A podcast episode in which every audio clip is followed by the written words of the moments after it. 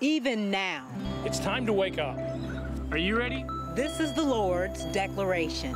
God is ready. God is ready. God is ready. Turn to me with all your heart, with fasting, with weeping, and with mourning. Are you desperate? God is ready to change your life. Return to the Lord your God. He wants to fill your life with hope. For he is gracious. You need hope. We live in a society driven by power. Are you cold? He is compassionate. Driven to succeed. Are you burned out? Driven to be famous. Are you angry? Driven to be in control. Are you ready? But for all the promises made, for all the good intentions, the world fails us. Someone, a friend, a loved one, a neighbor, a stranger.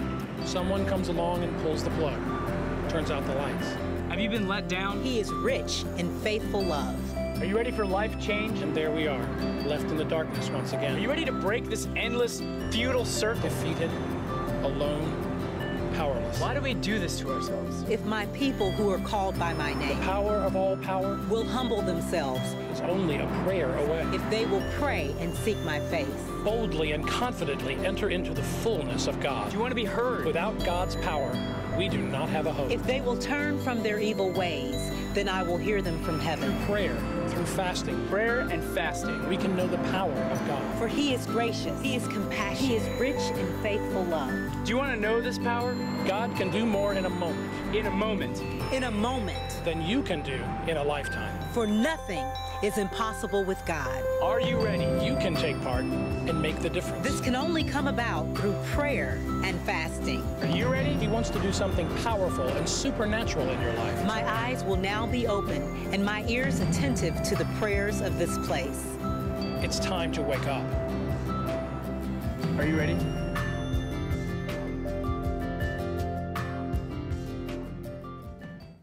All right, well, welcome everybody to the second part in the Build Your Kingdom campaign. So happy to see so many new faces here today joining us for the first time. We welcome you with open arms. You're coming at a fun time because we're in the middle of a church-wide campaign called Build Your Kingdom, which we started last week. And what we talked about last week, our goal in this campaign is to build the kingdom of God, both here in Arlington specifically, but really all over the world, whichever part of the world you may be coming from here today, or you watching this online or recording later on. Our goal is really to expand God's kingdom through whatever means God has asked us to do that. And we agreed in the very beginning last week that as members of the kingdom of God, we have two roles. Our primary role is to be a citizen of the kingdom of God, a law-abiding citizen who is firmly planted in the kingdom of God. But our role after being a citizen is to be an ambassador to the kingdom of God, and that's really what we're focusing on here in this series, is how we can expand God's kingdom as an ambassador to that kingdom, and we can build that kingdom wherever it is that we are. The verse that we looked at last week that we feel God is calling us specifically here at STSA is Exodus 25, verse 8. It said, "Let them make me a sanctuary that I may dwell among them." We agreed last week that the kingdom of God is a spiritual kingdom, okay? It's not a physical kingdom. It's a spiritual kingdom, which he said the kingdom of God is within you, but that spiritual kingdom is manifest in physical things. It's a spiritual kingdom, which is real, okay? It's unseen but real, but it's manifest in physical things. Easiest way to look at this is you look at our Lord Jesus Christ, the Son of God. The same way he took flesh, he was incarnate, he took a body that he didn't need to take a body, like he didn't need the body in order to exist, all right, but he took a body because we needed him to take that body so we could relate to him. In the same way, some people thought I said, or maybe misunderstood or misheard or something like that, and said that if we don't have this building, God cannot dwell here in Arlington. Absolutely not. God already dwells here among us, and God is inside all of us. The kingdom of heaven is within us. We're not saying that God needs a building to dwell here. We're saying that we need a building so that we can have a place where we can gather around the presence of the Lord, and it's for our sake. Because God, who is spirit, when he communicates with flesh and blood, uses flesh and blood. And when he communicates with humans, he didn't come as a robot or as a giant or as a ruler. He came as a baby. Why? Because we know babies. This makes sense to us. We can relate to having human beings as babies. And it's the same thing when it comes to the sanctuary. When God said in the beginning, There's a garden. Me and you are going to live in that garden. When God said, make me a sanctuary, a tabernacle, so that as you guys move, I can be moving with you. When God eventually said, build me a fixed place, a temple, a place that's dedicated just to me, it wasn't because he needed it. It's because we as human beings needed it to understand God's dwelling and presence amongst us. And the church of the New Testament is no different.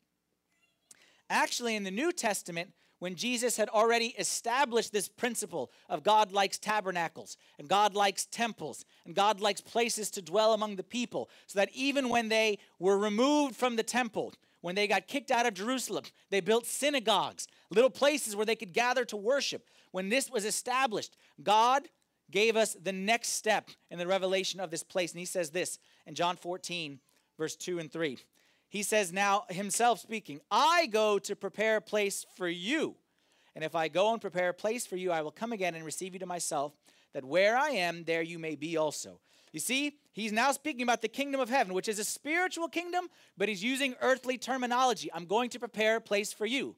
On this earth, it was, you prepare a place for me. But in the kingdom, who's the builder? God says, I am preparing a place for you. Whether it's the tabernacle, whether it's the temple, whether it's the church, all of these are types or foreshadowings of the kingdom of God. And what we build here on earth as a place for us to dwell with God, God is building a place in heaven that we can dwell with him when we get there one day. And that's really the story of this campaign. As I mentioned a little bit last week, that we found a building for sale when we were not looking for a building for sale. We were not in any way even considering it. We were very content where we are right here. We're renters. You know what I mean? The chairs are set up for us every week. The bathrooms are cleaned by somebody else. Like, we were living a good life. But then God put this building in front of us, and we resisted, and we resisted, and we resisted. But then eventually God made it very clear that timing is from him, and this place is from him, and God wants us to build a sanctuary. Not because he wants a building, but because he wants his kingdom to expand here in Arlington, and he wants it to expand wherever it is that you're from. That's why our response to God's call to the building is this, 1 Chronicles 22:19. Now set your heart and your soul to seek the Lord your God. Therefore arise and build the sanctuary of the Lord God, to bring the ark of the covenant of the Lord and the holy articles of God into the house that is to be built for the name of the Lord. God called us, and we, his people, will arise and build. And you notice the connection between worshiping God, set your heart and your soul to seek him, and having a place dedicated to him, a sanctuary or a building. Last week, for those who were here, we said we're going to look at people in the Bible who have built the kingdom of God, or built a physical place to represent the spiritual kingdom of God. Last week, we looked at our first character in the Bible. Who did we look at last week? Oh, come on. Who did we look at last week? Ezra. All right.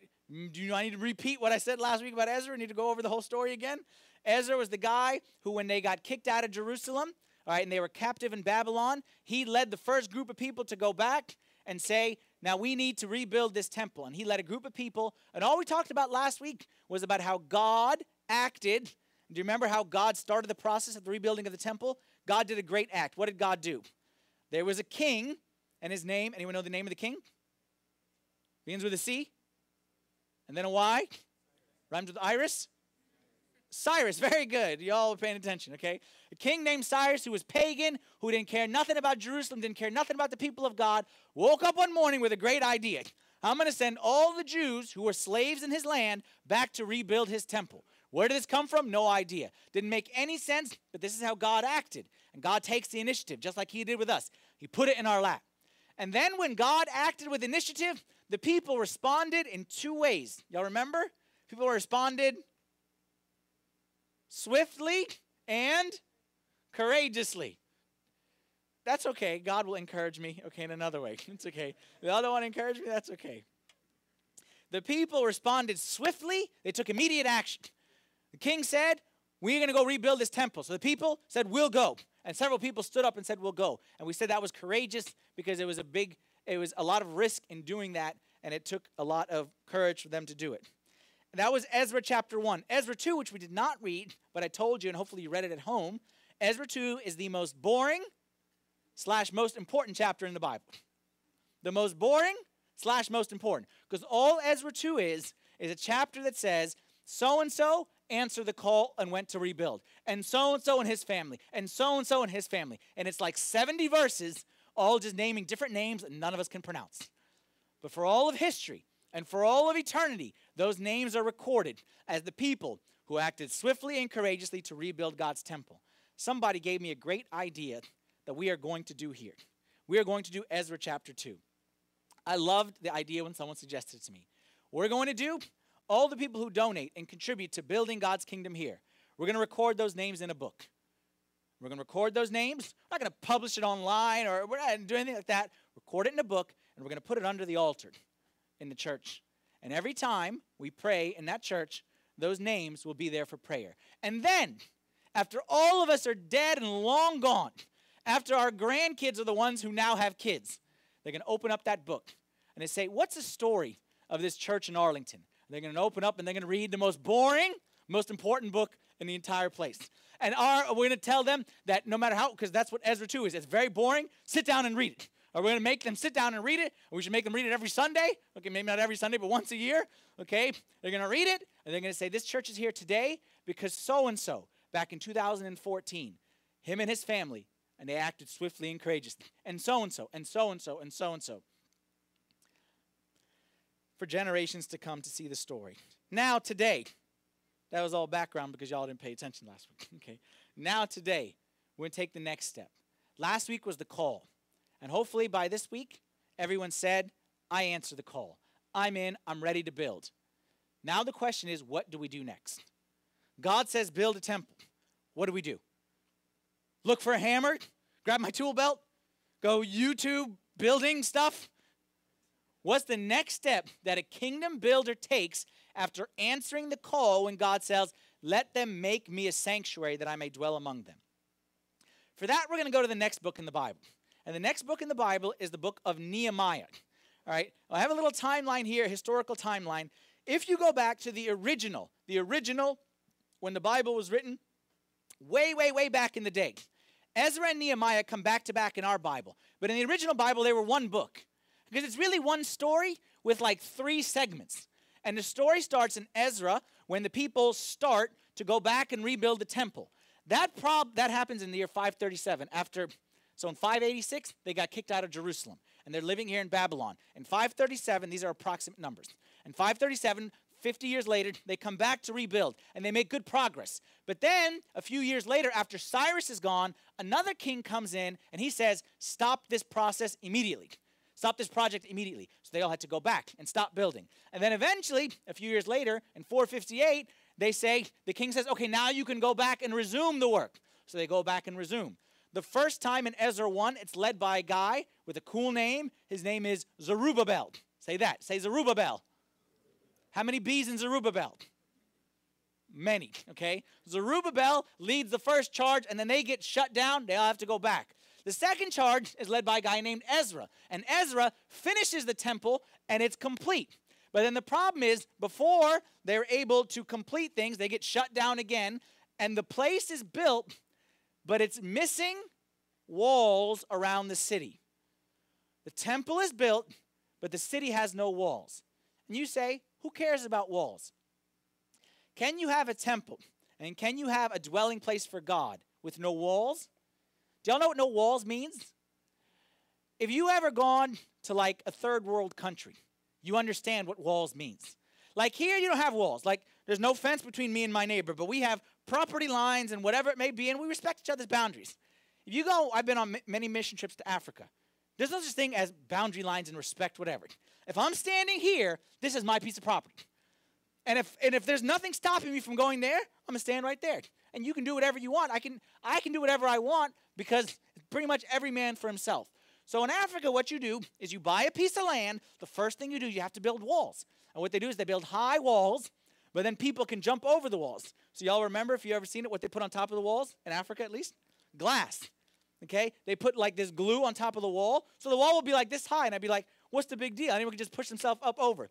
And someone was like, go ahead and give it a try. But you can't, because what they do is they put glue, and then they smash bottles of glass, and it's all shards of glass. So you can try if you would like, but you're not going to make it. Okay, it's an old school version of barbed wire is basically what it is. But the bottom line is, if you don't have walls, you're defenseless. You can do whatever you want, and you build a nice church. No wall, I come and I steal everything out of the church while you're asleep. So a city without walls is a city that you cannot inhabit. And that's the way the city of Jerusalem was when Zerubbabel finished, and then Ezra finished, and then when Nehemiah shows up in the year 445 BC. We'll pick up the story in Nehemiah chapter 1. We're going to kind of go through some of the details quickly to get to our lesson here for today. It came to pass in the month of Chislev, in the 20th year, as I was in Shushan, the citadel, that Hanani, one of my brethren, came with men from Judah. And I asked them concerning the Jews who had escaped, who had survived the captivity, and concerning Jerusalem. Nehemiah is living in another city in a place called Shushan. And while he's there, a friend of his, Hanani, was there in Jerusalem at the time with Ezra and his crew. And he comes back and he says, what's the status over there? How are the people doing? And they said to me, this is the status report. The survivors who are left from the captivity in the province are there in great distress and reproach. The wall of Jerusalem is also broken down, and its gates are burned with fire. What's the report that he gets? Thumbs up? Thumbs down. Thumbs down on two levels. Physically, the walls are down. The place is in disarray. But what else? What else is down? Their spirits are down. They're discouraged. Why? You know why. Because God, you got this temple, and you built this, and you got me this far, and then God, you leave us now? Like, what was the point of all that we did if we don't have walls? Like, God, you let us down. Not having the walls, where they were saying, like, God abandoned us himself and God doesn't care. The people were discouraged at this state. Nehemiah responds in verse 4. So it was, when I heard these words, that I sat down and wept and mourned for many days. I was fasting and praying before the God of heaven. How does a kingdom builder respond when the call to build is given from God? When God says, I need this done for my house. How does a kingdom builder respond? What's the first thing a kingdom builder does? Nehemiah did four things, but it's really one thing, but he did four things. What are the four things? He mourned. Okay, he sat down, but we won't count sitting down, okay? He mourned. I'm sorry, he wept. He mourned. He fasted. He prayed. He wept. He mourned. He fasted. He prayed. How long did he weep, mourn, fast, and pray for it? How long does the Bible say? Many days. Y'all want to know how long many days is? How long is many days? Without going into the detail, verse 1 that we read in the beginning said this story starts on the first day of the month of Chislev. Don't worry about when Chislev is. It's sometime in the fall, October, November, where we are right now. And then after this verse, starting in verse 5, which we'll see in a minute, Nehemiah says a long prayer. And then in chapter, and that's the end of the chapter. And then in chapter 2, it begins by saying on the first day of the month of Nisan. Chislev, Nisan. That's how long he prayed. What's the distance between those two dates? Not that you would know. None of us would know, but I looked it up. 4 months. It's 4 months. Y'all know what 4 months of praying is? Not 4 months of, like, doing his job and then, like, oh, yeah, God, bless the whatever. And, oh, yeah, please pray for the whatchamacallums over there. Not 4 months of that. 4 months of gut-wrenching, tear-filled, fasting, mourning, weeping kind of a prayer. Let's be honest, like I'm judging myself. If you asked me to pray for 4 hours, I couldn't do it. If you asked me to pray for 4 minutes, it'd be a struggle. To pray this kind of prayer. 4 minutes of this kind of prayer would be a struggle. He prayed for 4 months like this. What's your response? Like, we're being honest here, so don't give me a spiritual answer. What's your response when I tell you, you come to me and say, Father Anthony, we need help. Dire situation. We need help. And I spend 4 months praying and doing nothing. What's your response? Lazy. Don't want to work. Forgot about me. Like, come on, 4 months of praying. Like, praying, back to the Africa mission trips. Praying was what we said when we didn't want to do work. We said, oh, yeah, we'll be the prayer team today. Everyone's going to go build stuff. Oh, yeah, someone needs to pray. We'll pray today. That was our excuse that we want to sit on our fat butts and do nothing. Nehemiah, for 4 months, I told you we're in desperate need. You sat on your fat butt for 4 months and did nothing? Crying, praying, weeping. pick up a hammer and come help someone out. Yeah, say a prayer, 2 prayers, 3. Like, okay, pray a week is more than enough a prayer. Like, who prays for a week? He prayed for 4 months. You want to know why Nehemiah prayed for 4 months? By the way, the idea that Nehemiah was lazy, as we'll see in a little bit, Nehemiah was far from lazy. Nehemiah was the most productive person on the planet, because we're going to see what Nehemiah accomplishes. Building the walls around the city, he accomplished it in 52 days. Less than 2 months it takes him to do a major, major feat. So we can't say Nehemiah was not productive or he was lazy or he just wanted to be the prayer team or something like that. Nehemiah prayed for 4 months because he understood a key principle, and this is our key thought for today. He understood Psalm 127, verse 1. Read this verse with me. Psalm 127, 1 says, "Unless the Lord builds the house, its builders labor in vain." Now say it again like you mean it. Unless... We're going to play a little game today with this verse. By the end of today, you're not only going to memorize this verse and its reference, you're going to be so sick of this verse and of me for giving you this verse, because we're going to repeat it 100 times. Here's what we're going to do. Every time, let's do this, like pretend like this. This is the slide ahead. Every time you see a little icon at the top of the screen of our One Brick logo, you see it appear, you say Psalm 127, verse 1. Okay? We play that game? We can do that? So here I am, I'm saying nothing about nothing as usual, and I'm just chatting away, and I'm saying nothing that you're just going to sleep. And then all of a sudden you see this, and you say, unless. You guys say it more like you mean it. Nothing, nothing, nothing, blah, blah, blah.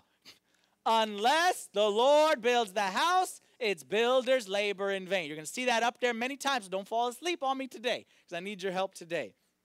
Let's talk about the verse. What this verse means, unless the Lord builds a house, its builders labor in vain, means that prayer is not something we do as like our last resort. Prayer is our primary option. Prayer is not the fire extinguisher, only used in case of emergency, as so many times we treat it. Only when everything, like even think of some of the language that we say. Oh, I got no other hope right now. All I can do is pray. All I can do is pray?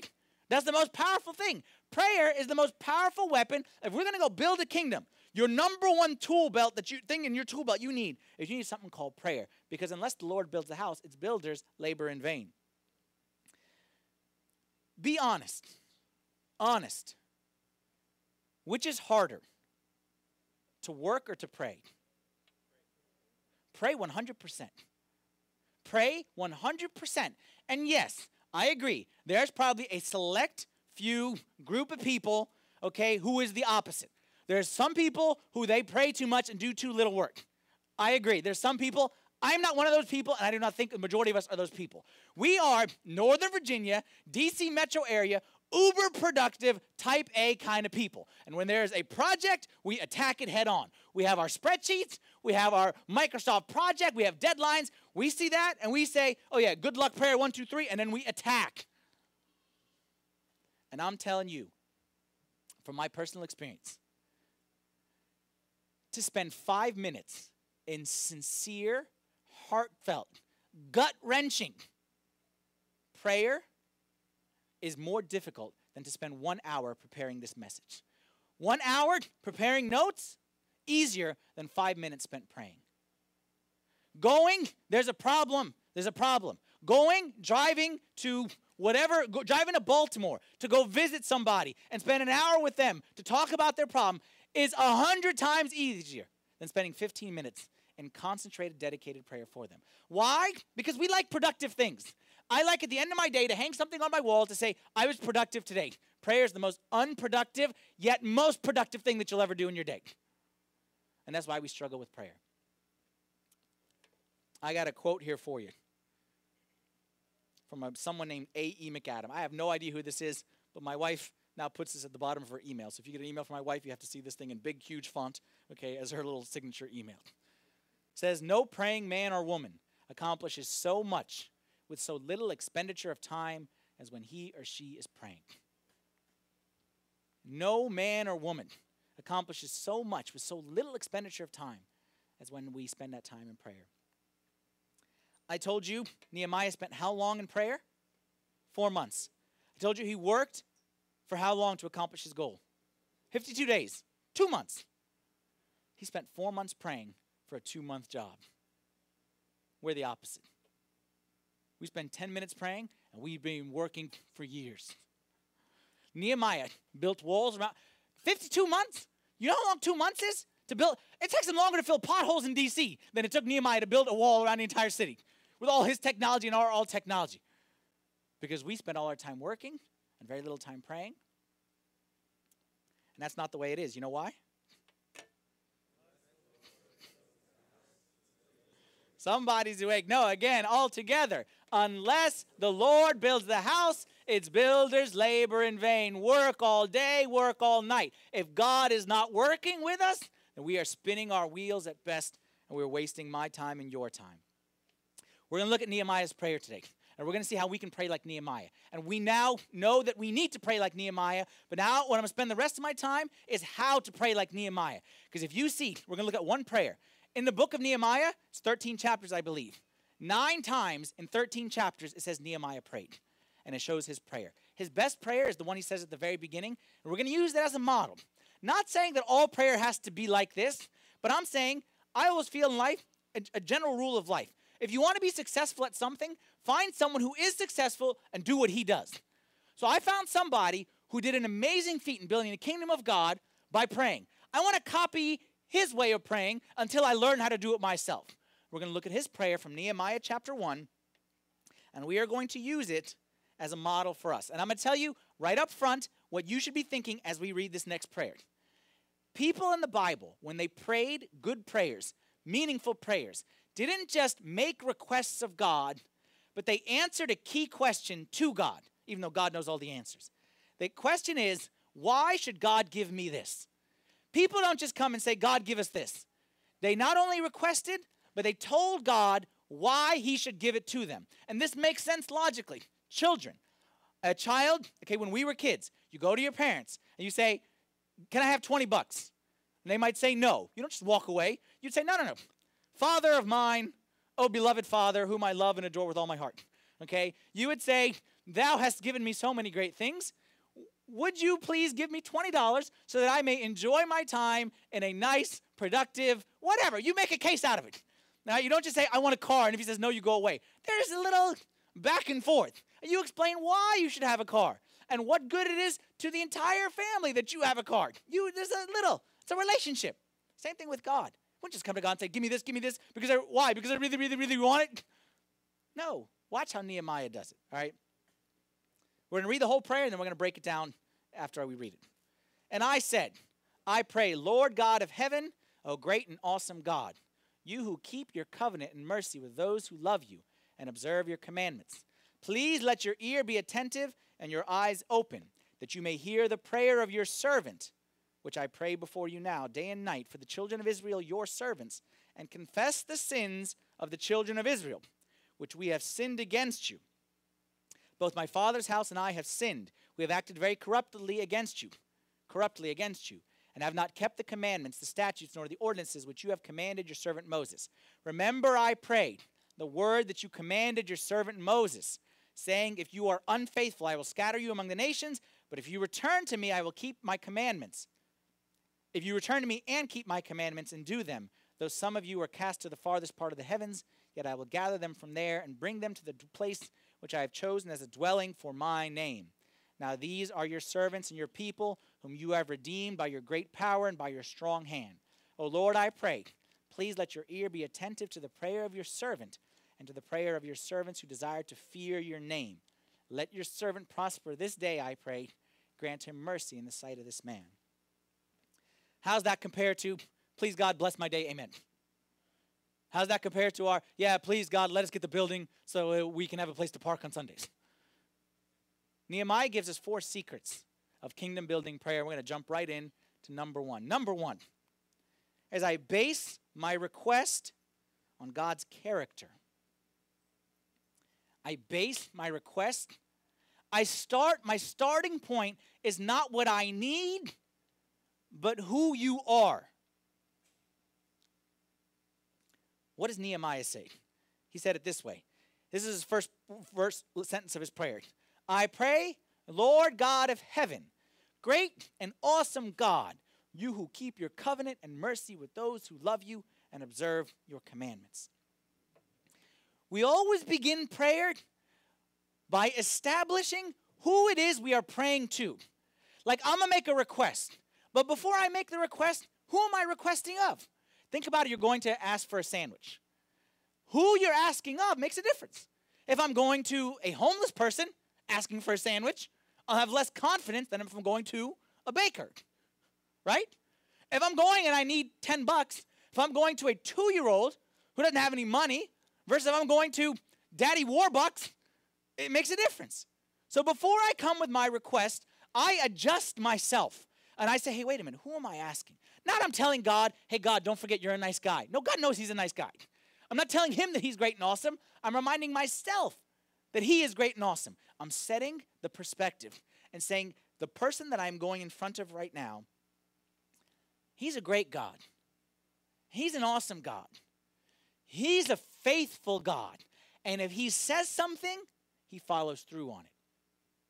This is one of the reasons why I believe it is very important. Like, y'all have seen this book before. Hopefully everyone has seen this book. Okay, this book is called the Book of Hours, okay, or the word in the Coptic is called the Egbeia, which literally means Book of Hours, okay? Book of Hours is given to us by the church that throughout our day, it can give us, like, prayers throughout the day to say. And it gives us, there's some prayers from the Psalms, some passages from the Gospel. It's all based on passages of Scripture. But what it does is, the majority of it is doing exactly this, is lifting our eyes up to God. And that's why the Psalms are the best. That's why this is the best to begin prayer with, to lift our eyes onto God. And to say, who is it that we're asking this of? We're not asking this prayer of somebody who is weak, or like we're asking this prayer of a God.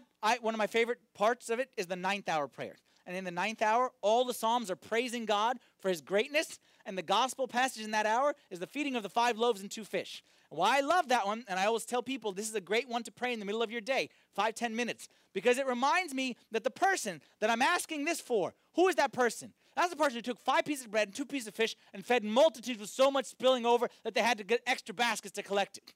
So my point is, when I come to God with my problem, God's like, yeah, been there, done that before. Like, you're not the first person who showed up with a problem in life. You're not the first person who showed up with something that seemed impossible, and then God came through. When we start off with the Psalms, we start off by acknowledging who God is, by reminding ourselves that he is a great God, an awesome God, a faithful God. Now I'm in the right mindset to go in to prayer in the right way. And that's important because it's important because unless the Lord builds the house, its builders labor in vain. It's important to remind myself that I'm not going into this to build a house for God. I can't. I'm going into this to ask God to build a house. You parted the Red Sea? Yep. You fed the 5 loaves, 2 fish? Yep. The blind, the sick? Yep. Let's do the house.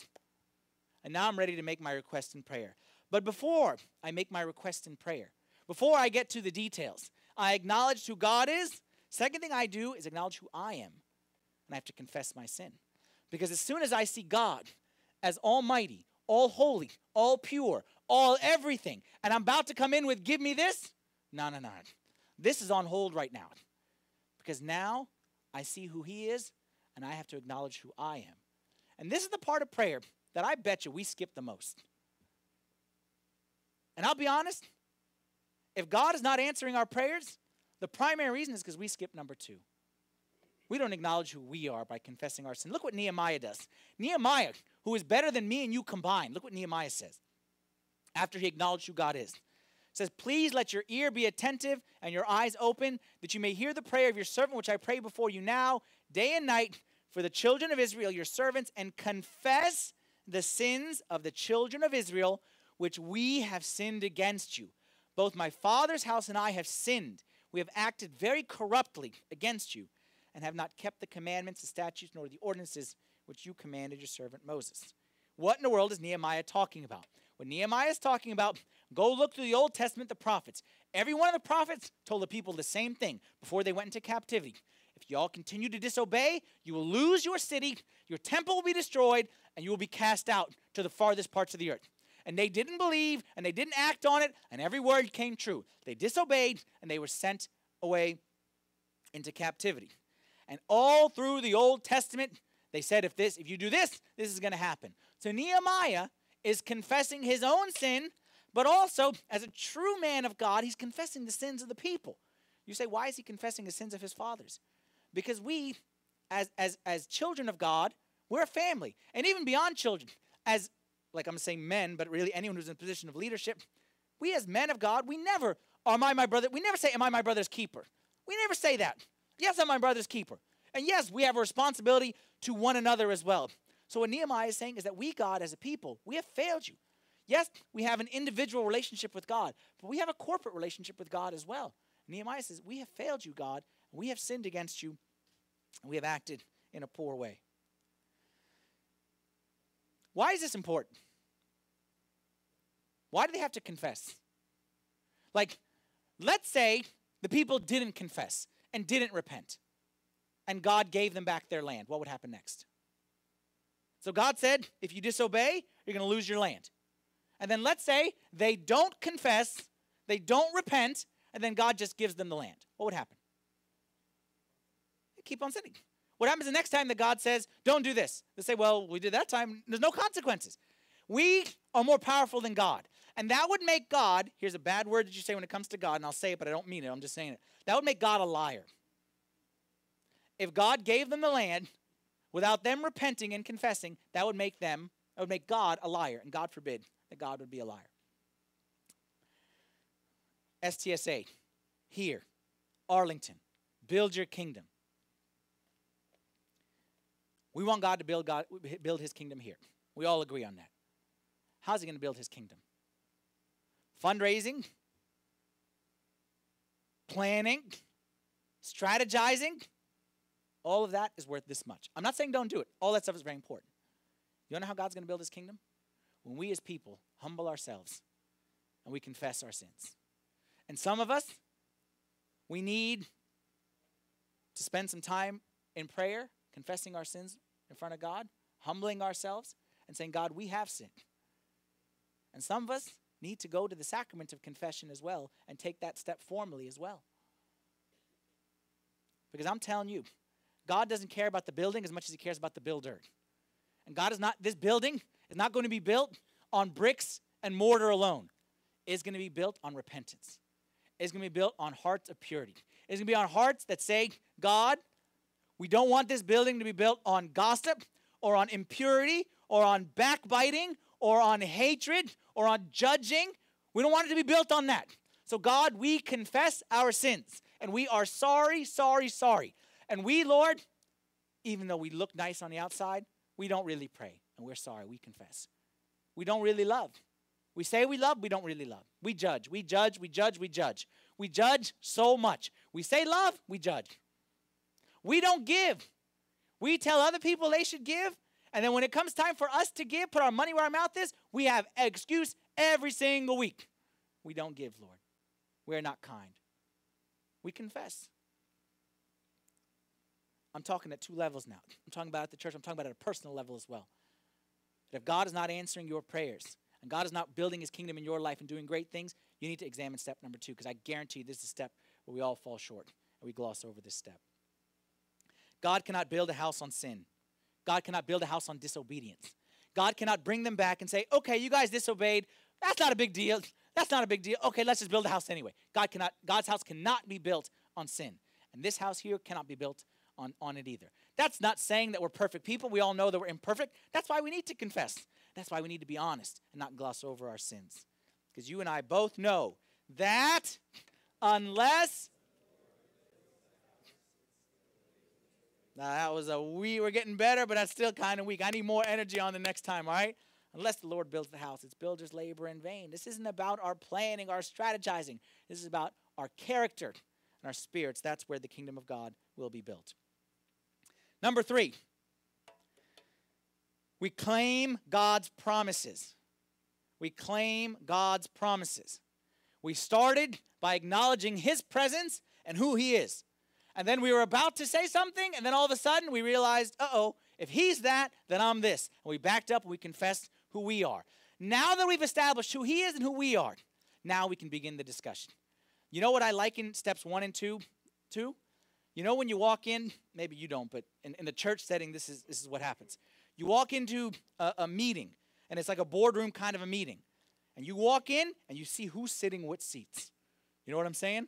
And you see, if that seat is empty, and all these three guys are sitting here, it means someone more important is about to walk in the room. And you quickly establish who's important, who's in the church setting. This is very, like, we're very formal with that kind of stuff. So you quickly walk in, and you identify, and who's in what seat.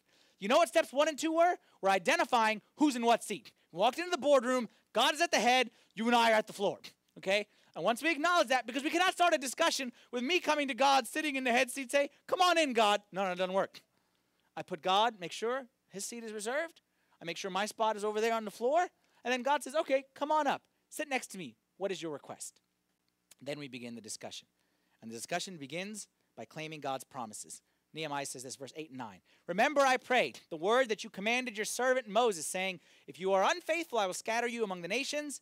But if you return to me and keep my commandments and do them, though some of you were cast out to the farthest part of the heavens, yet I will gather them from there and bring them to the place which I have chosen as a dwelling for my name. Nehemiah did his homework. Nehemiah didn't just show up to prayer.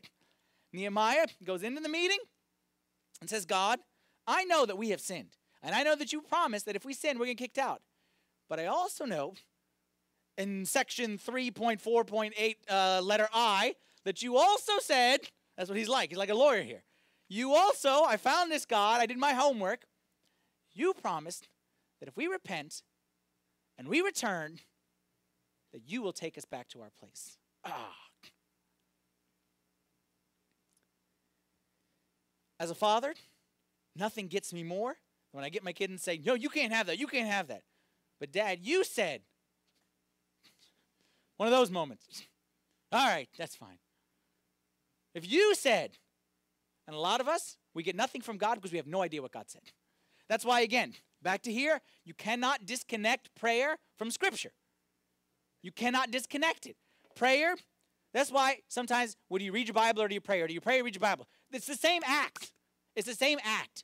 Okay, the two have to be connected. The reading the Scripture, response in prayer, prayer through the Scripture has to be the same, connected together. Nehemiah tells him, remember, O Lord, the word that you said.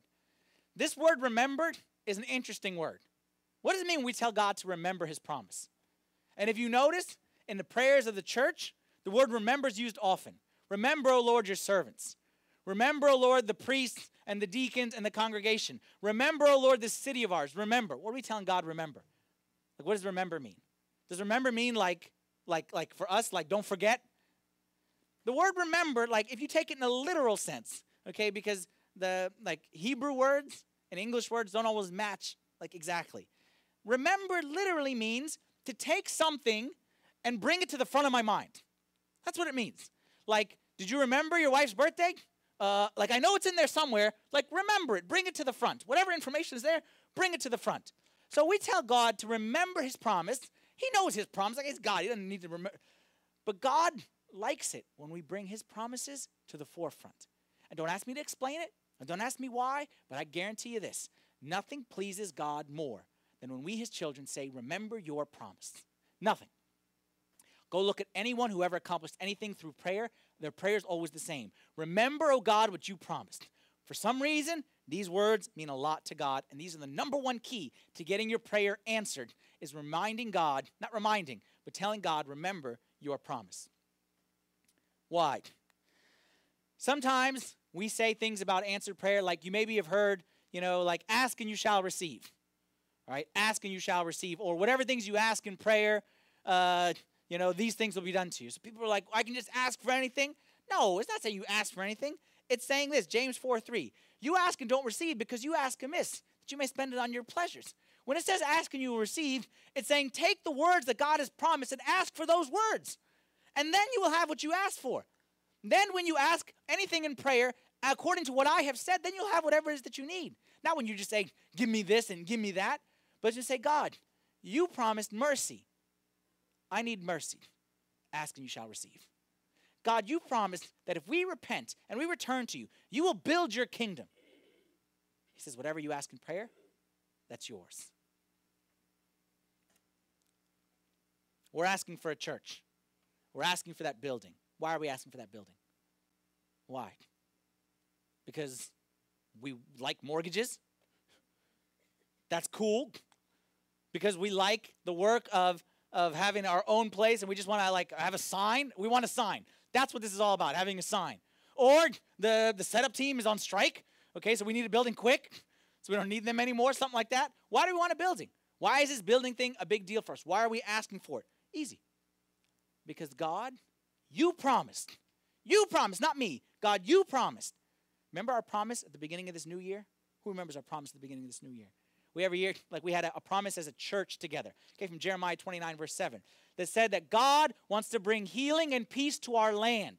Said that if we pray for our city and seek the peace of our city, God will fill us with peace. In its peace, you will have peace. Remember that, Jeremiah 29, 7. So we're not saying God gives us a building because we want a building to look cool. We're saying, God, you promised to heal this city, right? We are praying for a hospital. Not because we want one, but because you said you want to do healing. We're praying for a hospital so that you can work mightily. Because you promised that you want to work in this city. You know, if you go back to all the promises that God has given to us individually, I'll speak about myself. I shared this with you, with the church family before. Some of you may know it, not, but me personally, my promise at the beginning of the new year was this verse from Isaiah 45, verse 2 and 3. Okay, we passed out promises to everyone. Everyone got a personal promise. This is my promise. I will go before you and level the mountains. I will break down gates of bronze, cut through bars of iron. I will give you hidden treasures, riches stored in secret places, so that you may know that I am the Lord, the God of Israel, who summons you by name. I don't care what promise you got. I got the best promise in the world. This is the best promise in the world. God telling me, I'm going to go before you. You see that big mountain? Whoosh, knock it down. See those gates of bronze? Whoosh, cut through those things. That's the best promise in the whole world. And all year, I've been holding on to this promise. As I told you before, it's the first thing I read in the morning, last thing before I go to sleep. And every time I read this, I always understood it in a general sense. And say, like, God is promising big things. And our church is a very young church. We've only been around for 2.5 years. But 2014 has been an eventful year for us in a lot of ways, right? And God has worked, and I don't want to get into that because I could talk all day and all night about what God has done in the year 2014. And every time I'm like, yes, God is fulfilling his promise. Yes, God is doing this, and God allowed this, and God gave me this, and yes, and yes, and yes. And I took this as a generic promise. You know what I realized just last week? Is this promise was not a general promise. In my daily Bible reading, I was actually reading the passage before this. This is Isaiah chapter 45, verse 2. What's verse 1? Verse 1. This is what the Lord says to his anointed, to Cyrus, whose right hand I take hold of to subdue nations before him and to strip kings of their armor, to open doors before him so that gates will not be shut. So God is saying, I'm about to say something to a guy named Cyrus. And then he gave him that promise to level the mountains. We've heard of Cyrus before, haven't we? Who's Cyrus? So then, this is Isaiah 45, 1. I went back to the verse right before it, which is the last verse of Isaiah 44. And it says about Cyrus, he is my shepherd. He shall perform all my pleasure. He shall say to Jerusalem, you shall be built, and to the temple your foundation shall be laid. To Cyrus. I make it even more clear who's Cyrus. Y'all remember who Cyrus is. Ezra 1 is Cyrus. Ezra 1, now in the first year of Cyrus, the king of Persia, the word of the Lord came to him. And he's the one who said, thus says the king, Cyrus, king of Persia, all the kings of the earth shall the Lord heaven has given me. He has commanded me to build him a house at Jerusalem, which is in Judah. I don't know if I connected all the dots there for you. But let me do it here simply for you. The promise that God gave me personally. The promise that God gave me to level mountains and cut bars of bronze. As you go back and trace it, that's a promise he gave to Cyrus. And it was specific to building the temple in Jerusalem. Specific. Not general. It was specific. And when I read that, you know what we're trying to do here with this building? We're trying to collect $2 million. Of that $2 million, how much have we collected? A little more than zero. About 20 grand at the last check. Last time we checked it, 20 grand. And as I look at that, and I'm like, 2 million? 20,000. And then we go check the mailbox. And we see all the checks that are coming in. And all the checks that are coming in, there's no checks that are coming in. You know what it is? It's returned envelopes. We put the wrong address on or something like that. And I go in the mailbox, there's a big stack. And could not send, return to sender. And I see $2 million. And I see 20,000. And then I see this verse. And I say, we got this. We got this. I don't want to sound dumb. You think I'm dumb. There's zero doubt in my mind that God is going to accomplish this. And I right now I'm laughing at myself because now I'm calling myself, you're the dumbest person in the world. Because you know what? By all means, I am the dumbest person in the entire universe. But I know one thing. You know what I know? I know this. Psalm 127, verse 1. Say it loud like you mean it. I know that I'm not building this building. And I know that I'm not the one who's responsible for finding the money. I'm not the one responsible for working with the cow. I'm not the one who's responsible. God made a promise. God is going to come through on it. And the coolest thing about it is as we stand here with nothing is that we are going to get to see the promise. Too often, we hear about the promise from the other end. Now we're going to see God work. And I promise you, God's going to work mightily. Because I didn't start this process. It's not my ambition. I have nothing to do with this thing. God, it's yours. And you commanded me to tell the people that it be your will. And that's why number 4 makes it a lot easier. When we've done 1, 2, and 3, coming with number 4 becomes a lot easier. And you now can be very specific in what you ask for when you come to God.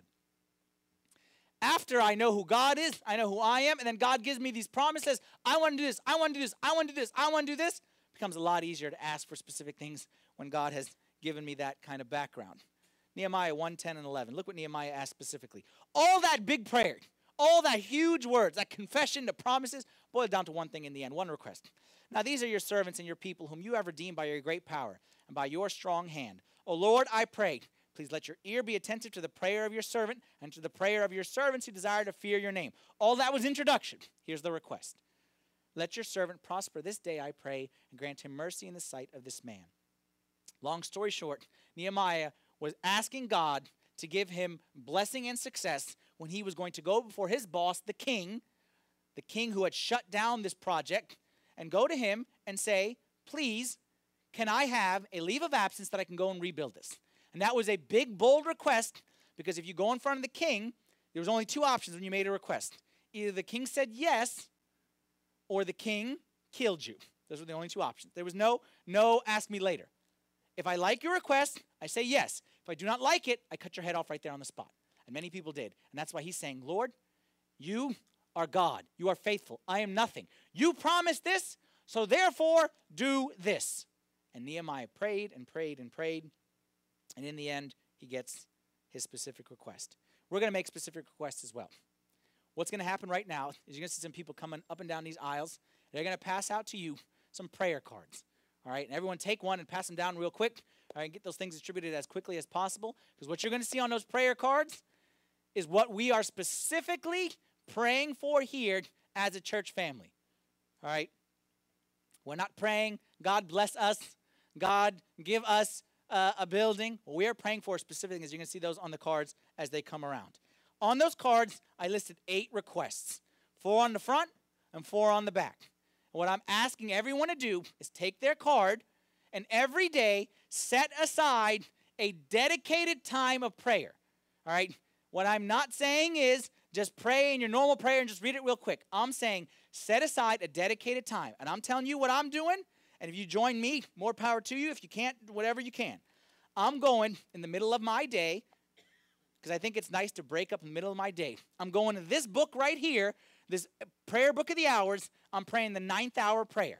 If you can skip out of work for 5 minutes at lunchtime, after lunch, mid-afternoon snack, come on, man, we waste more time on that on ESPN.com, more than 5 minutes. All right, let's take 5 minutes out your day. You sneak into, I know, like back when I used to work, not because I was a very spiritual person, but just because I like to skip out of work, I used to take this book right here, and I used to find a private place. I used to go under the stairwell. Okay, I used to hide under the stairwell, and I used to pray. Not because I'm very spiritual, but because people found me in the bathroom, basically. All right, so I used to go under the stairwell. That's all it takes. You keep this book in your pocket. You say some of the Psalms. You pray for 5 minutes, and then you pull out your prayer card, and you say those requests. We are praying for the same thing specifically. We're not just praying for a building. We're praying, God, move in people's hearts to donate to this building.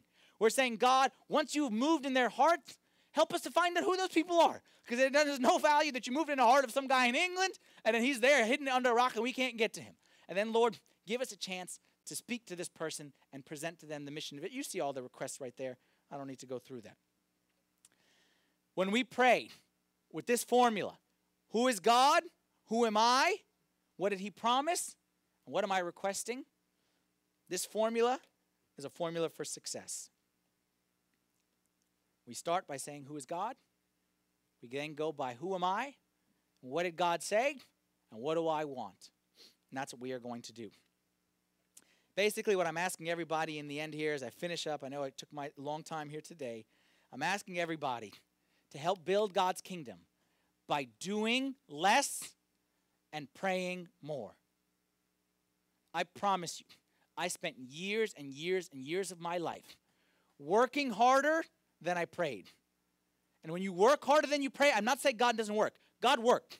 I worked hard and I prayed little, and God worked in a linear fashion. God worked. And now what God is telling me is I don't need to not work hard and pray little, but I need to pray harder than I'm working. And I'm telling you, when you pray harder than you work, the results are not linear. They are exponential. And that's what I'm asking everybody to do in a very personal and a very practical way, is this week, join together in prayer. Next week, you're going to come back, and I'm going to give you different prayer cards. Every week, we're not going to pray for the same thing forever and ever. We're going to pray these prayers all week. God is going to answer because God is faithful. And we're going to pray different things next week. And as this campaign goes on, we are going to build God's kingdom through prayer. Last thing. Okay. If God, I want everyone to dream big here. If Nehemiah prayed and God built walls around a city in 52 days, God built walls around a city in 52 days, what would happen if all of us prayed fervently, prayed Nehemiah kind of prayers? What could God do in this city? We don't need walls. City has a nice infrastructure. We don't need walls. How many lost souls who don't know God could find him and find an eternal home? Not just a home in this life, but an eternal home, an eternal significance, if the people of God prayed. How many people who think they know God, and they know him in a very nominal, kind of superficial way? Everyone out there thinks they know God. How many of them can we introduce the true riches of our ancient Orthodox Christian faith to? And how many people could have a deep, deep, deep relationship with God? How many people are out there lonely and trying to live life on their own? Good front on the outside, all cool at the water cooler, but inside they got nobody. They got no God, they got nobody else, and they hate everything about their life. How many of them can we invite and part of a family that lasts forever? Sometimes when I think about all the stuff that God can do, and I told you all this before, that I believe that what God does here in Arlington is going to affect the entire country. Because you know that so many people are in Arlington for a year, and then they go back to where they came from. So many come for 6 months, and they go back to where they came from. If we change this city, and we can affect this city and influence this city, man, it's going to affect the whole country. What could God do if his people prayed? One last time, I'll give it to you. One last time. I give you the words this time. Show me that you know this verse this last time, all right? Say it all together. We're going to prove that this week. We're going to put God to the test in prayer, and we're going to see how God works. Let's stand up together and say a prayer now. In the name of the Father, and the Son, and the Holy Spirit, one God, amen. Lord, we thank you from the depth of our heart. Thank you because you really are an awesome God. You're a faithful God who truly fulfills every word, every letter that you promised, Lord. Not one thing comes to pass that hasn't come to pass that you have promised. And you have promised us, Lord, that you want to do great and mighty works here. Lord, whether we get this building today, tomorrow, next year, 50 years from now, Lord, we don't care about a building. We care, Lord, about building your kingdom. And we thank you that you've given us an opportunity to be kingdom builders. We pray, Lord, that you can help us to pray. Help us to do less and pray more. To put you in the spotlight and us in the back, in the shadows. To let you shine, Lord, and let you do what you came to do and what you desire to do, which is to build your kingdom here. Lord, build your kingdom in all of our hearts. Build your kingdom in every city that's represented here. The people who are just visiting from out of town, Lord, build your kingdom in their city just as much as here. Do a mighty work, Lord, a work that's befitting of how great you are and how beautiful you are. Accept our prayers this day in the name of our Lord Jesus Christ, and with the prayers and intercessions of all your saints. Hear us as we pray thankfully. Our Father, who art in heaven, hallowed be thy name. Thy kingdom come, thy will be done, on earth as it is in heaven. Give us this day our daily bread, and forgive us our trespasses, as we forgive those who trespass against us. but deliver us from the evil one. In Christ Jesus our Lord, for thine is the kingdom, the power, and the glory forever. Amen. Thank you all very much. Have a great week, guys.